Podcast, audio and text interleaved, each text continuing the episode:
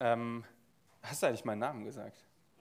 Okay, für den Livestream war es jetzt eingeblendet. Alle, die heute zum ersten Mal da sind, ich bin Daniel, mein Name ist Daniel und ich darf heute mit euch über eine sehr coole Sache nachdenken. Und die Gemeindefreizeit äh, letzte Woche ist eigentlich eine super Vorlage. Es war eine richtig coole Zeit. Nein, wir hatten keine Gemeindespaltung, also wir hatten auch keine krassen theologischen Dispute und es gab auch keine Entrückung, zumindest nicht, äh, dass ich das weiß.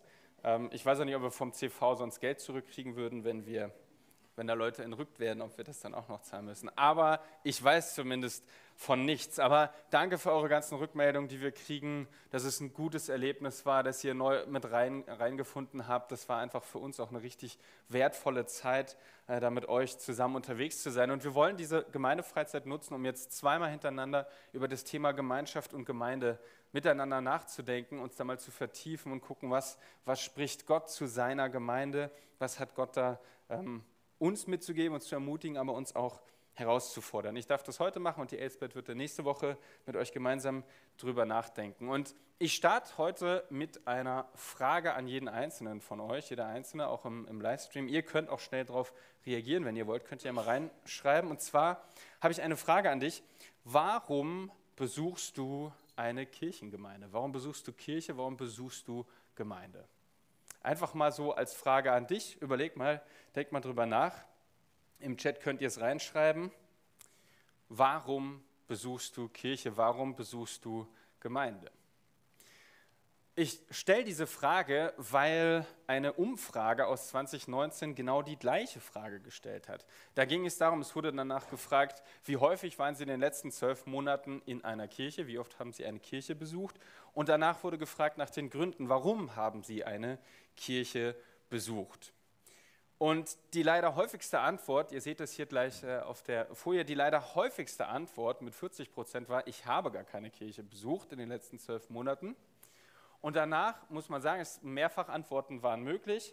Ich denke mal, dass bei den 40 Prozent, die keine Kirche besucht haben, keine Mehrfachantworten drin sind. Das würde mich zumindest irritieren. Aber bei all den anderen Sachen konnte man eben mehrere Dinge nennen, warum dann dieser Mensch oder diese Person, die befragt wurde, eine Kirche besucht hat. Ich habe so meine Kritik an dieser Frage, an dieser Umfrage und ich werde nachher noch sagen, warum ich diese Frage nicht so gelungen finde aber dazu später mehr. Wir sehen, es gibt dann verschiedene Gründe, warum Menschen jetzt in den zwölf Monaten, letzten zwölf Monaten Kirchen besucht haben. Stille, ich wurde eingeladen, wichtiger Punkt. Wie oft laden wir eigentlich Leute ein, mitzukommen? Also das vielleicht mal so als äh, Idee äh, mitzunehmen, um Weihnachten zu feiern, um mich still hinzusetzen. Also da gab es verschiedene Antworten dazu. Und ich möchte mit euch genau über dieses Thema nachdenken, Gemeinde und Gemeinschaft und werde vielleicht auf den einen oder anderen Punkt aus dieser Umfrage eingehen. Und mit euch darüber nachdenken, ob wir vielleicht eine bessere Frage stellen könnten. Ich möchte kurz beten und dann vertiefen wir das Ganze. Jesus, ich danke dir, dass du das Haupt der Gemeinde bist. Und wenn wir über Kirche und Gemeinde nachdenken, dann müssen wir nicht nur an die Vineyard München hier am Sonntagmorgen denken, sondern das ist so viel mehr.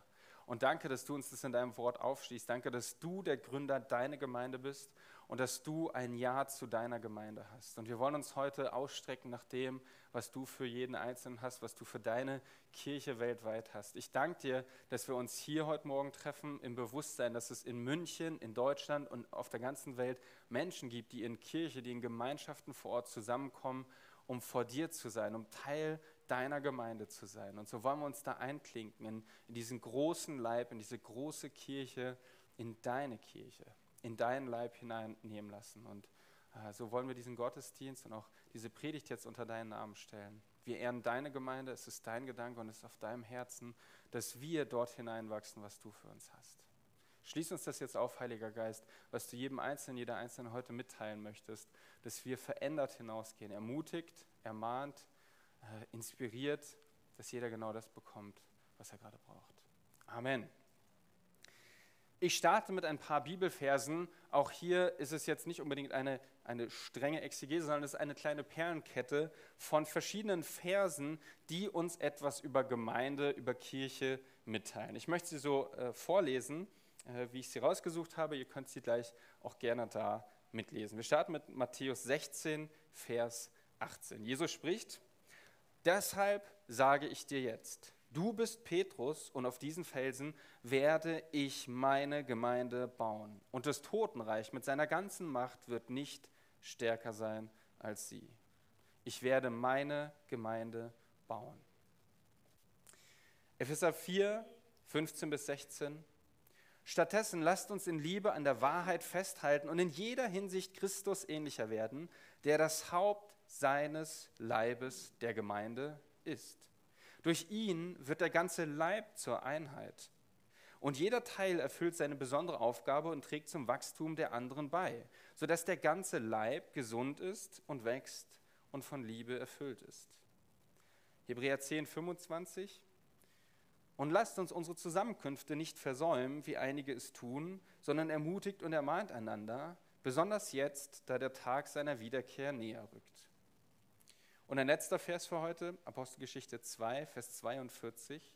Sie nahmen stetig an der Lehre der Apostel teil, an der Gemeinschaft, an den Mahlfeiern und an den Gebeten. An der Gemeinschaft, an den Mahlfeiern und an den Gebeten. Ich möchte nicht jetzt jeden einzelnen Vers genau anschauen, weil die bringen so ihre Herausforderungen mit sich, wenn wir die jetzt in ganzer Tiefe anschauen wollen aber sie geben uns zumindest einen Einblick, sie werfen Begriffe auf uns, mit denen wir dann arbeiten können, wo wir den Begriff Gemeinde, Gemeinschaft, Kirche drin sehen. Und um das ein bisschen einzuordnen, möchte ich mit euch ähm, die griechischen Worte dazu anschauen. Also was steht im Urtext, im Griechischen, was wird hier beschrieben, damit wir vielleicht eine klarere Vorstellung dessen bekommen, wie Kirche, wie man sich Gemeinde vorstellen kann. Es gibt äh, und das ist der erste Begriff. Es gibt die Ekklesiologie, das ist die Lehre von Kirche. Das ist ein Riesenzweig in der Theologie. Das heißt, wenn wir heute uns ein bisschen damit befassen, dann deckt das sicherlich nicht alles ab. Aber es gibt uns einen Hinweis darauf, welche Worte hier verwendet werden. Dann ist es, das ist der erste, das ist oft, wenn von Kirche gesprochen wird im Neuen Testament, dann finden wir dieses Wort Ekklesia. Und was damit gemeint ist, ist eigentlich eine Doppeldeutlichkeit, denn einerseits ist diese Gesamtheit der weltweiten Kirche, das, was als Kirche dann beschrieben wird, alle, die zum Leib Christi gehören. Das ist die Kirche, das ist Ekklesia. Und gleichzeitig beschreibt es aber auch an verschiedenen Stellen, sehen wir das, wenn es verwendet wird, sehen wir, dass es auch der Begriff für die Ortsgemeinde, für die Auskonkretisierung der Gemeinde vor Ort ist. Die deutsche Sprache hilft uns da ein bisschen weiter, denn wir kennen das Wort Kirche und auch Gemeinde. Und es macht es vielleicht im Sprachgebrauch etwas einfacher, von Kirche, diese Vorstellung von dem großen Ganzen zu sprechen und von Gemeinde als die Gemeinschaft vor Ort. Trotzdem ist es der gleiche Begriff Ecclesia. Das ist der erste Begriff, den wir hier in diesen Versen wiederfinden. Der zweite Begriff, ähm, den wir hier finden, ist der Begriff Soma. Vielleicht kennt ihr das aus irgendwelchen Kontexten. Ich kenne es vom Zusammenhang psychosomatisch, also wenn sich etwas, was in meiner Psyche ist, körperlich, das ist das Wort Soma, Körper, Leib, wenn sich das irgendwo am Körper widerspiegelt, wenn es meiner Psyche nicht gut geht, psychosomatisch. Das ist der zweite Begriff, der hier genutzt wird. In der Epheser-Stelle ist er auch so übersetzt, Leib, der ganze Leib, die einzelnen Glieder. Also Kirche oder Gemeinde wird hier beschrieben als ein, ein Leib, wo einzelne Teile, wo einzelne Glieder, wo einzelne Menschen zusammenkommen, Aufgaben übernehmen. Es ist also ein Netzwerk, ein Beziehungsnetzwerk, ein Organismus, wo jeder irgendwo eine Rolle spielt und mit reingenommen ist. Der letzte Begriff, seht ihr ja auch schon drauf, das ist das Wort Koinonia. Das ist ein spannender Begriff, weil der jetzt gar nicht so häufig für Gemeinde genutzt wird. Es ist das Wort Gemeinschaft oder Teilhabe an der Gemeinschaft, Teil dieser Gemeinschaft zu sein. Und er kriegt dadurch eine gewisse Stärke, weil es auch oft dort benutzt wird, wo es um die Gemeinschaft eines Einzelnen mit Jesus geht. Also diese Tiefe von Gemeinschaft, die wir mit Jesus erleben, dürfen wir auch als Gemeinschaft, als Gemeinde zusammen erleben und erfahren. Das ist zumindest das Idealbild, Koinonia. Und diese drei Begriffe, es gibt noch wesentlich mehr, aber diese drei Begriffe geben uns schon mal einen Spielraum, wenn wir über Gemeinschaft und Gemeinde nachdenken. Also es sind sehr zentrale, sehr starke Begriffe, die uns jetzt vielleicht ein wenig begleiten dürfen. Die Frage ist, warum ist Gemeinde, warum ist Kirche wichtig? Wenn wir Schlagzeilen aus den letzten Jahren, Jahrzehnten sehen, dann sehen wir in den Landeskirchen gehen die Mitgliederzahlen rapide nach unten.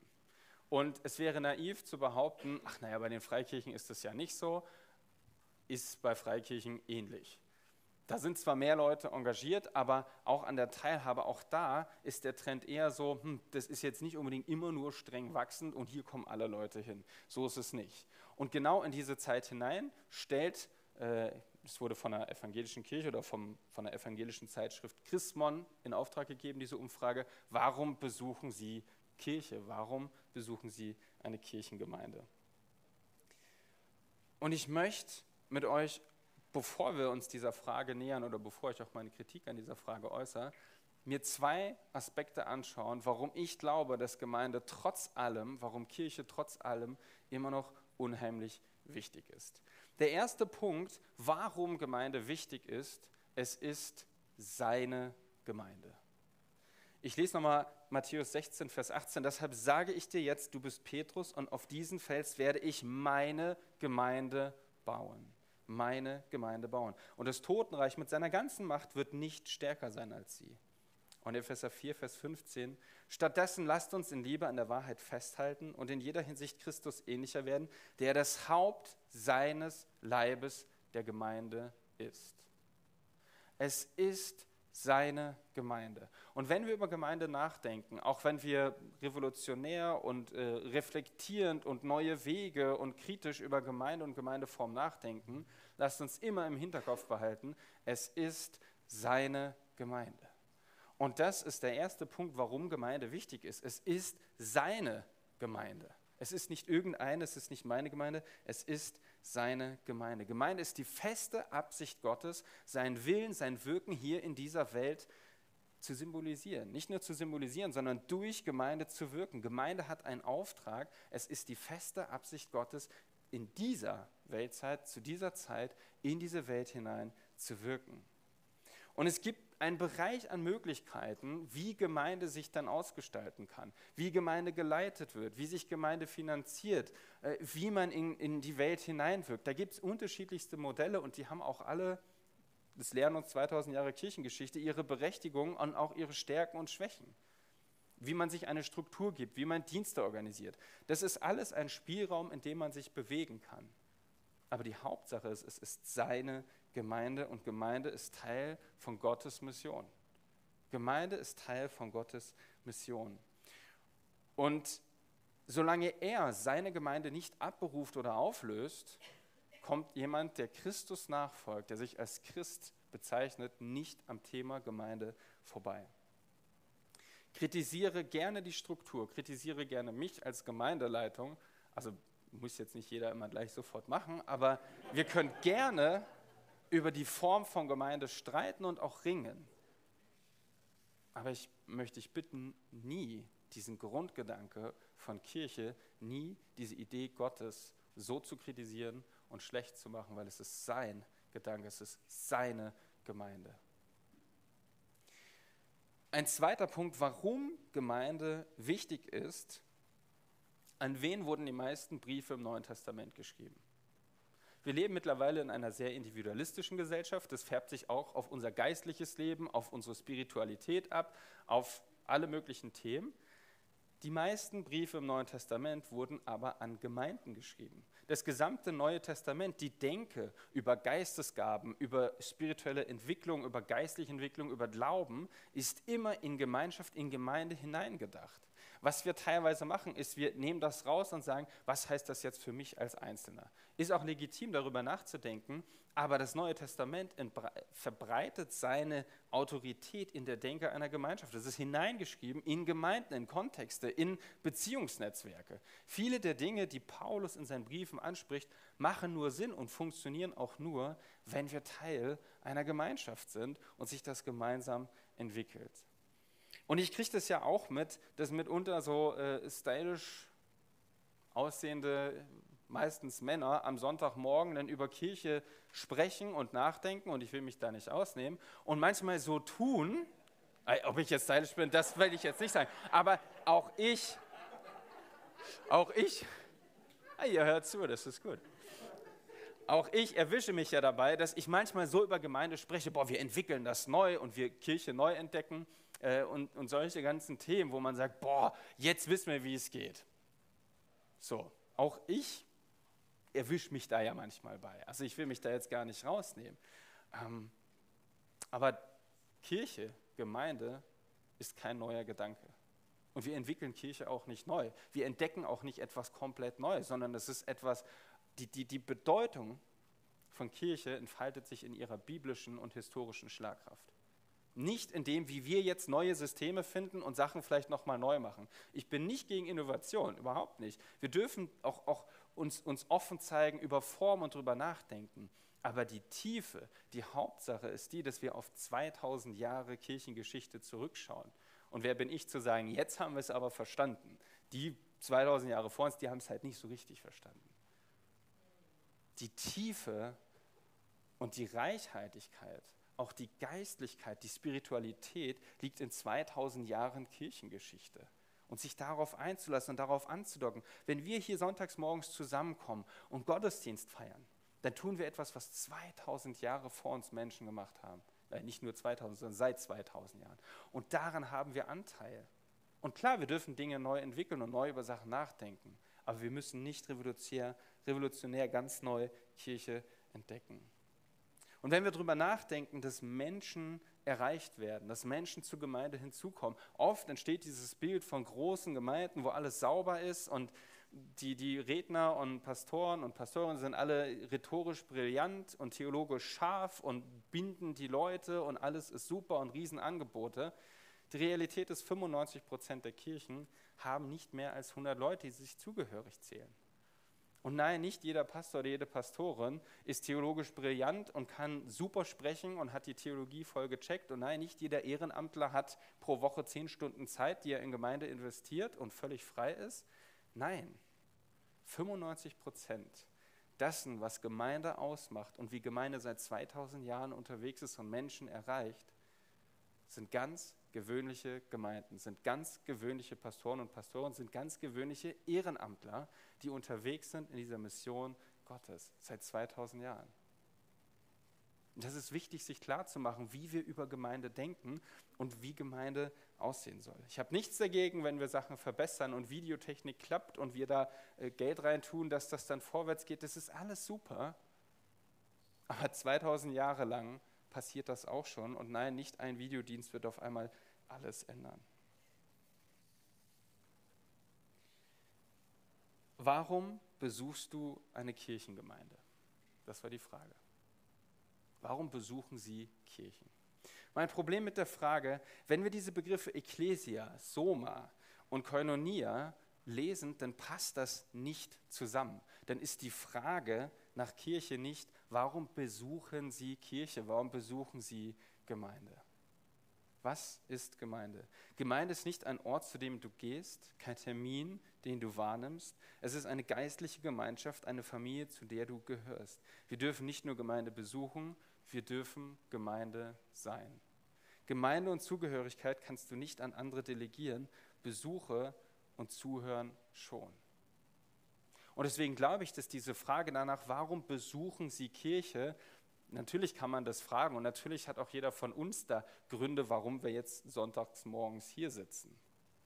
Aber die Frage suggeriert, dass es etwas ist, wo wir mal hingehen, wo wir dann teilnehmen aber die Tiefe von Gemeinschaft, von Gemeinde ist, dass du nicht irgendwo hingehst, sondern dass du Gemeinde bist. Das ist die Verheißung, die Jesus seiner Gemeinde mit auf den Weg gibt.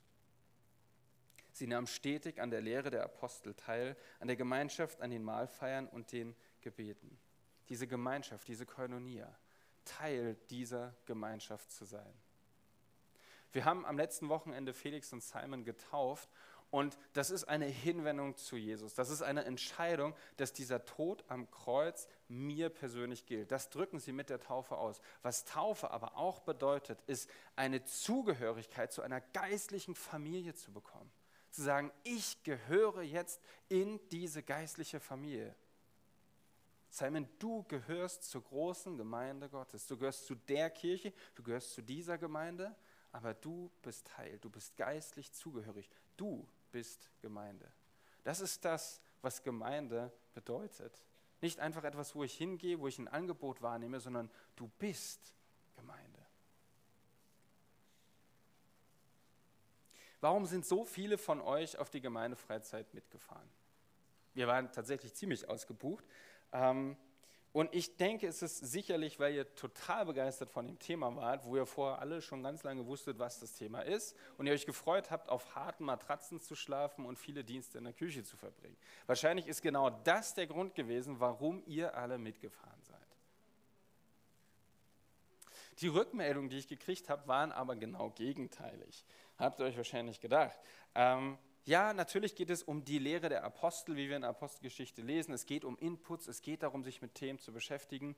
Gebete, Mahlfeiern, liturgische Elemente einer Taufe beizuwohnen. Natürlich ist das alles Teil dessen, aber es geht vor allem um diese Gemeinschaft gerade nach Corona wollen wir Menschen begegnen. Das ist das, was auf Gemeindefreizeit passiert. Wenn ich die Rückmeldung kriege, oh, ich habe endlich mal länger mit jemandem sprechen können. Wir konnten uns einfach die Zeit nehmen, mal richtig zu quatschen. Jetzt weiß ich, wie diese Person ist und warum sie vielleicht so ist, wie sie ist. Äh, wir hatten Zeit miteinander. Wir haben zusammen in der Küche gestanden, geschnippelt und es hat Spaß gemacht und wir haben uns kennengelernt. Jemand war da, der für mich gebetet hat. Mit meinem Dienst, den ich gemacht habe, konnte ich helfen, dass, jemand, dass das ganz viele Leute mitessen konnten. Das ist Gemeinschaft. Wir fahren auf Gemeindefreizeit nicht wegen den ganzen Themen. Natürlich wünsche ich mir das auch als Gemeindeleitung, dass ihr deshalb mitfahrt und was mitnehmt, aber natürlich ist mir bewusst, es geht um diese Gemeinschaft. Es geht um die Begegnung mit anderen Menschen. Ihr seid Teil dieser Gemeinschaft. Du bist Teil der Gemeinschaft. Du gehst nicht nur einfach irgendwo hin und gehst wieder weg, sondern du gehörst dazu. Ich habe Ergebnisse noch von einer anderen Umfrage mitgebracht, ähm, die uns zeigen, warum Gemeinde auch gerade in dieser Zeit so wichtig sein kann. Hm? Und zwar ist es eine Umfrage, die nicht aus 2019, also vor Corona ist, wie diese andere Umfrage, sondern diese Umfrage ist aus diesem Februar. Und äh, dort wurde nach der Einsamkeit, der empfundenen Einsamkeit von Menschen gefragt. Und äh, es sind 11.000 Befragte, 11.262 Teilnehmende wurden da befragt innerhalb von vier, fünf Tagen. Und das sind die Antwortergebnisse. 44 Prozent der Befragten fühlen sich hin und wieder einsam. 16 Prozent sogar oft. Das ist eine ganz schöne Menge. Und das Ding ist, Ergänzend, die Frage lautete voll unabhängig davon, ob Sie in einer Beziehung leben, Familie haben oder andere Menschen und Freunde regelmäßig treffen, wie oft fühlen Sie sich einsam? Also das sind nicht Alleinstehende, wo man jetzt denken würde, okay, vielleicht haben die ein höheres Empfinden von Einsamkeit. Nein, hier wurden alle befragt, unabhängig von ihrem Beziehungsstatus. Und 44 Prozent, also fast jeder Zweite, sagt, ich fühle mich hin und wieder einsam. 16 Prozent sogar oft. Jetzt die Frage an euch, was denkt ihr, welche Altersgruppe fühlt sich am häufigsten einsam?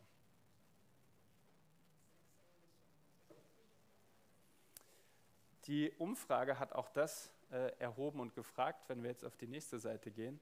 Es sind die 16- bis 29-Jährigen, die sich am häufigsten einsam fühlen.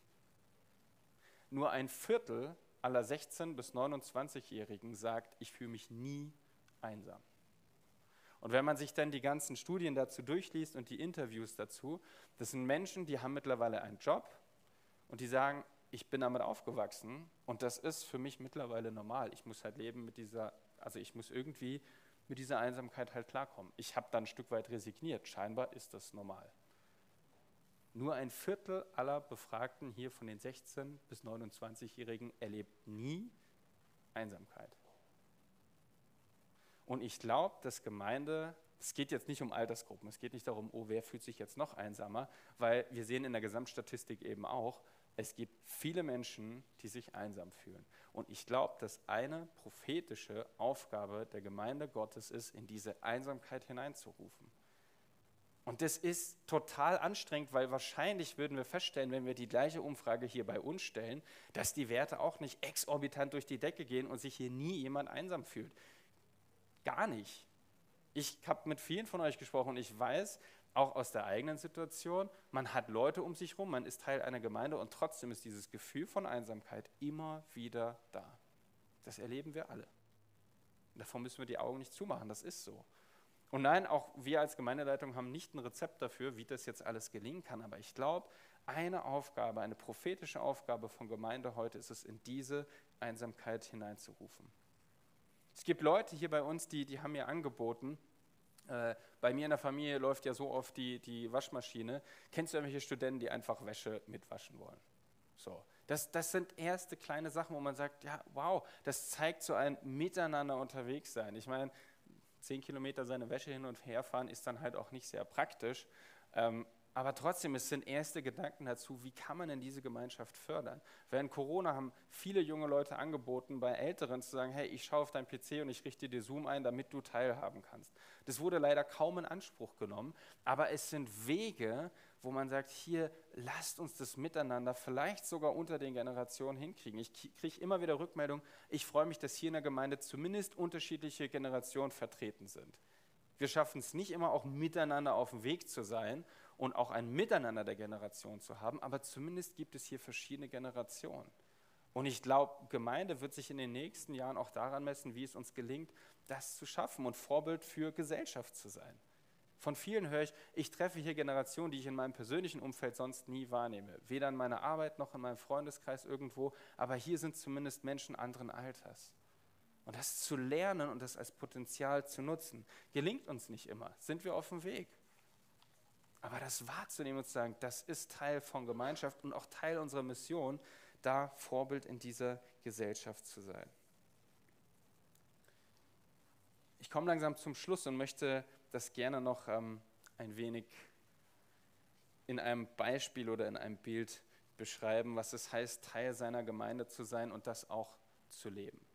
Stellt euch Folgendes vor, ich sitze morgens am Frühstückstisch und Debo möchte dann schnell los und ruft mir noch zu, Daniel, bitte bring den Müll raus.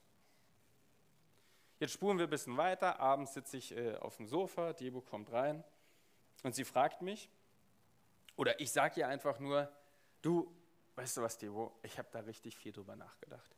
Ich kann dir jetzt sagen, wie der Müll, den wir in unsere Mülltonne, Mülltonne tun, unten dann getrennt wird und wie der in der Mülldeponie dann in verschiedene Töpfe getan wird und mit welchem Mehrwert der denn verbrannt wird oder auch nicht verbrannt wird. Und ich habe sogar mal recherchiert, wie viel Tonnen Müll pro Jahr in Deutschland zusammenkommen. Das ist unheimlich viel Müll. Und ich habe jetzt mal einen Plan gemacht, wie wir bei uns im Haushalt Müll reduzieren können. Und ich habe mir sogar Zeitschriften bestellt. Da steht drin, dass ein Haushalt ohne Müll viel mehr Wohlbefinden hat. Und weißt du, was ich sogar noch gemacht habe? Ich habe einen Gesprächskreis wöchentlich organisiert, wo jeder seinen Müll mit zu uns bringen kann und dann können wir über den Müll austauschen. Und am Ende wird Ihre Frage sein, hast du denn den Müll rausgebracht? Nein, das habe ich nicht gemacht. Und es zeigt uns ein Stück weit, wenn Jesus uns auffordert, Teil seiner Gemeinde zu sein, dann geht es nicht darum, ob wir das gut finden, und was wir alles darüber denken und wie wir das theologisch ergründen können, sondern dann heißt es, Teil seiner Gemeinde zu sein. Und nein, das ist natürlich nicht so einfach wie, ich bringe einfach den Müll kurz raus. Wobei für einige ist das ja auch schon nicht so einfach. Ähm, aber es muss irgendwo, es darf irgendwo konkret werden. Und dieses Beispiel ist eine Ermutigung, aber natürlich auch eine Ermahnung. Die Ermutigung liegt natürlich darin, es gibt einen Weg. Du kannst nämlich einfach deinen Müllbeutel nehmen und unten in die große Mülltonne tun. Es gibt einen Weg. Es gibt eine Idee davon, wie du den Müll aus deiner Wohnung rauskriegst. Ja, das gibt es. Und es gibt dann sogar jemand, der sich um diesen großen Müllberg kümmert. Super. Es wird dann abgeholt. Aber den Müll kannst nur du selber rausbringen. Das ist die Ermahnung, die da drin steckt. Wenn wir das nicht machen, dann wird der Müll halt da bleiben. Wir leben Gemeinde nicht einfach nur, wenn wir es gut finden und davon überzeugt sind und darüber nachdenken. Und da geht es mir überhaupt nicht anders als euch. Ich stehe da ganz genauso in der Gefahr. Nur weil ich hier angestellt bin und Gemeindeleiter, heißt das nicht, dass ich das auch immer permanent leben kann. Es geht ja nicht um die Aufgabe, die ich habe, sondern bin ich Teil. Ich bin Gemeinde. Mit wem lebe ich das und wie lebe ich das? Unser Weg sind Hausgemeinden und ich bin dankbar, dass wir in den letzten Wochen einige Neugründungen an Hausgemeinden hatten, weil sich das genau da ausgestalten kann. Sind das immer Orte, wo Energie ist und alles super ist? Nein, aber es ist das echte Leben, wo man Menschen begegnet, wo man voneinander hört und es ist so wichtig, darin unterwegs zu sein. Die letzten Jahre waren herausfordernd, weil wir viele Leute hatten, die in Hausgemeinde wollten, aber wenig, die einen Ort aufmachen wollten. Und jetzt gelingt uns das gerade wieder recht gut, dass wir neue Orte gründen. Nehmt das wahr. Und ja, da muss man hingehen. Das kann keiner für dich machen. Es gibt niemanden, der für dich in eine Hausgemeinde gehen kann. Ich freue mich über die Gruppe der Uhus, hört ihr nachher noch ein bisschen was zu. Das sind die unter 100-Jährigen. Ähm, trifft sich nächsten Donnerstag zum ersten Mal. Es ist einfach ein Angebot, wo Menschen zusammenkommen, sich wahrnehmen und was daraus entsteht, das schauen wir dann nochmal. Äh, die Uhus treffen sich es gelingt uns nicht immer, dass dann gleich alle Generationen durchmischt sind. Nein, das nicht. Aber wir können einander begegnen, wenn wir bereit sind, Teil davon zu sein. Und ich weiß, wie schwer es ist, auf andere zuzugehen, sich zu öffnen, zu warten, dann vielleicht auch enttäuscht zu werden, weil ich nicht zurückgerufen werde, weil sich niemand meldet. Und trotzdem glaube ich, dass das genau der Weg ist, wie wir Koinonia, wie wir diese Gemeinschaft vor Ort leben können. Und es braucht jeder von uns.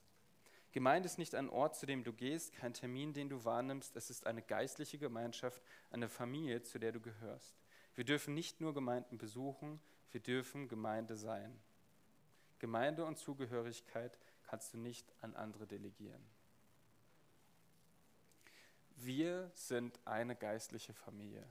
Und hier bei uns in der Vineyard vor Ort sagen wir, es ist jedem seine eigene Entscheidung zu sagen, bin ich zugehörig? Gehöre ich dazu? Habe ich ein Ja zu dieser Gemeinde? Bin ich dabei oder nicht? Wir zwingen niemanden, aber ich möchte dich ermutigen zu sagen, ja, das ist meine geistliche Familie. Nicht die sind die Vineyard München, sondern ich bin Vineyard München. Ich bin Gemeinde, weil es das ist, was Jesus seiner Gemeinde, seiner Kirche verheißt.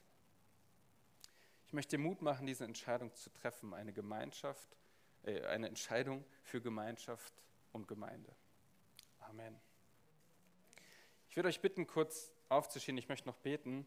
Ähm, und wir werden nachher noch eine Ministry-Zeit haben, wo wir vielleicht auch mehr darauf, darauf eingehen. Aber ich möchte für drei Personengruppen beten. Die erste Gruppe sind die, die permanent oder auch immer wieder dieses Gefühl von Einsamkeit haben. Das ist die erste Gruppe, für die ich beten möchte. Ihr müsst jetzt nicht aufstrecken und zeigen, wer, wer das, äh, wen das betrifft. Das zweite ist, kreative Ideen und auch Entscheidungen zu treffen, Gemeinschaft zu leben und nicht nur darüber nachzudenken und theologisches Verständnis davon zu haben. Und die letzte Gruppe ist, ich möchte Menschen für, für dich beten, wenn du sagst, ich bin eigentlich nicht Teil dessen, weil ich diesen Jesus auch nicht so kenne. Dann möchte ich auch für dich beten. Jesus, wir kommen hier vor dich und wir wollen das ehren, was du deinem Volk geschenkt hast diese Kirche und das Totenreich wird nie stärker sein als sie. Und deshalb hat diese Kirche Bestand. Egal welche Form wir ihr geben, egal welchen Ausdruck, egal wie innovativ wir sind, es ist deine Gemeinde und wir wollen uns in deiner Gemeinde sammeln. Und du weißt, dass es viele Menschen gerade heute gibt, die einsam sind und die sich nicht nur so fühlen, sondern die wirklich einsam sind. Und schenk uns ein Herz und einen Blick dafür, dass wir das wahrnehmen, dass wir einander wahrnehmen, dass wir nicht nur denken, das geht nur mir so, sondern es sind viele unter uns, die sich einsam fühlen. Heiliger Geist, öffne uns die Augen und lass uns Entscheidung treffen, diese Menschen mit reinzunehmen, uns selbst dem auch immer wieder auszusetzen, zu benennen, wo es uns schmerzt, weil wir alleine sind, weil niemand nachfragt, weil wir gefühlt nicht wahrgenommen werden. Lass uns diesen Mut haben und nicht drüber wegschauen und denken, dass schon irgendjemand dort nachfragt. Jesus, lass uns in diese prophetische Aufgabe hineinwachsen, da Vorbild zu sein, auch in dieser Gesellschaft, Menschen, die einsam sind, mit reinzunehmen. Ob das junge Menschen sind, die nach München kommen und niemanden kennen und hier studieren und während Corona nur online irgendwo mit dabei waren und hier eigentlich niemanden kennen, lass uns genau da da sein. Ob es Ältere sind, die nach und nach Angehörige und Freunde verlieren, lass uns genau dort da sein und Worte des Lebens hineinsprechen die sich dann nicht wieder rausziehen, sondern dass wir wirklich da sind. Und Jesus, ich möchte auch für die beten, die sagen, ich möchte mich auf den Weg machen, ich möchte Gemeinschaft leben und ich möchte kreativ werden und überlegen, wie wir das genau leben können. Ich segne dich damit, dass du diese Entscheidung triffst für Gemeinschaft und für Ideen, die dann auch Frucht bringen, wo Menschen dazukommen und es nicht nur ein Treffen ist, sondern, sondern gelebte Beziehungen. Und Jesus, wir kommen auch vor dich, wenn, wenn hier Menschen unter uns sind, die sagen, das klingt alles so gut und diese Gemeinschaft, aber wer ist dieser Jesus? Dann möchte ich jetzt für dich beten und ich bitte dich, dass du nachher vielleicht auf uns zukommst nach dem Gottesdienst. Jesus, es geht um dich. Es geht um deine Gemeinde und es geht um das, was du getan hast. Und das ist der erste Schritt, dass wir verstehen, dass du in diese Welt gekommen bist, dass du ans Kreuz gegangen bist und dass du jeden Einzelnen siehst und liebst. Und so möchte ich für die beten, die sagen, ich möchte diesen Jesus zum ersten Mal oder wieder neu kennenlernen. Ich möchte für dich beten, dass du dich jetzt auf den Weg machst und er dir begegnet. Diese Verheißung gilt ganz persönlich dir. Er schaut auf dich und die Einsamkeit, die du jetzt im Herzen spürst, das ist etwas, was er dir nehmen möchte, wo er jetzt für dich da ist. Amen.